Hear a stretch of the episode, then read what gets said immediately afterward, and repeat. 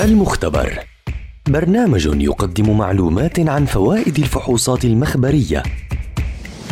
من تقديم الدكتور محمد عسعيس دكتوراه في المختبرات الطبية وأمراض الدم. المختبر برنامج يومي عبر أثير أجيال.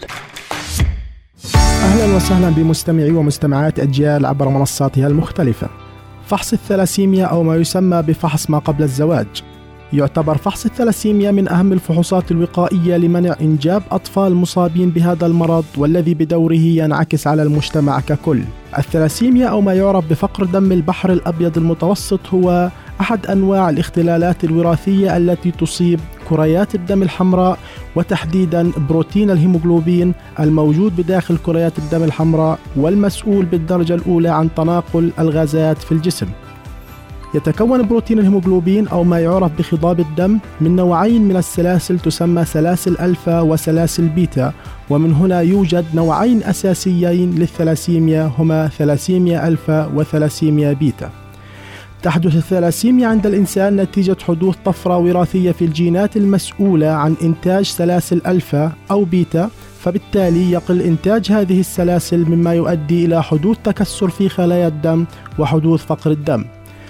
تنتقل الثلاسيميا من الآباء إلى الأبناء تحت قانون الصفات المتنحية حيث يلزم اجتماع نسختين من الجين المضروب واحدة من الأب والأخرى من الأم لحدوث المرض.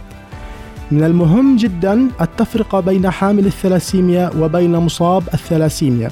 حامل الثلاسيميا أي أنه حامل للصفة ويمتلك على جين واحد فيه طفرة وراثية وبهذه الحالة لا يوجد أعراض أو قد يكون الإنسان لديه فقر دم بسيط.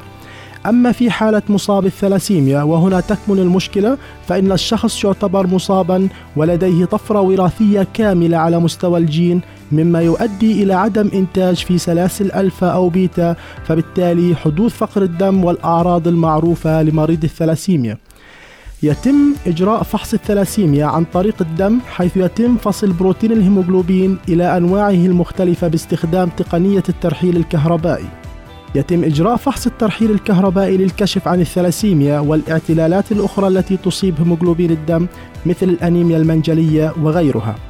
في حال وجود فقر دم وتاريخ عائلي لوجود الثلاسيميا ننصح بإجراء فحص الترحيل الكهربائي عن طريق الدم ويتم إصدار النتيجة خلال نصف ساعة. استنونا في حلقة جديدة عن فحص ومعلومة جديدة. دمتم بصحة.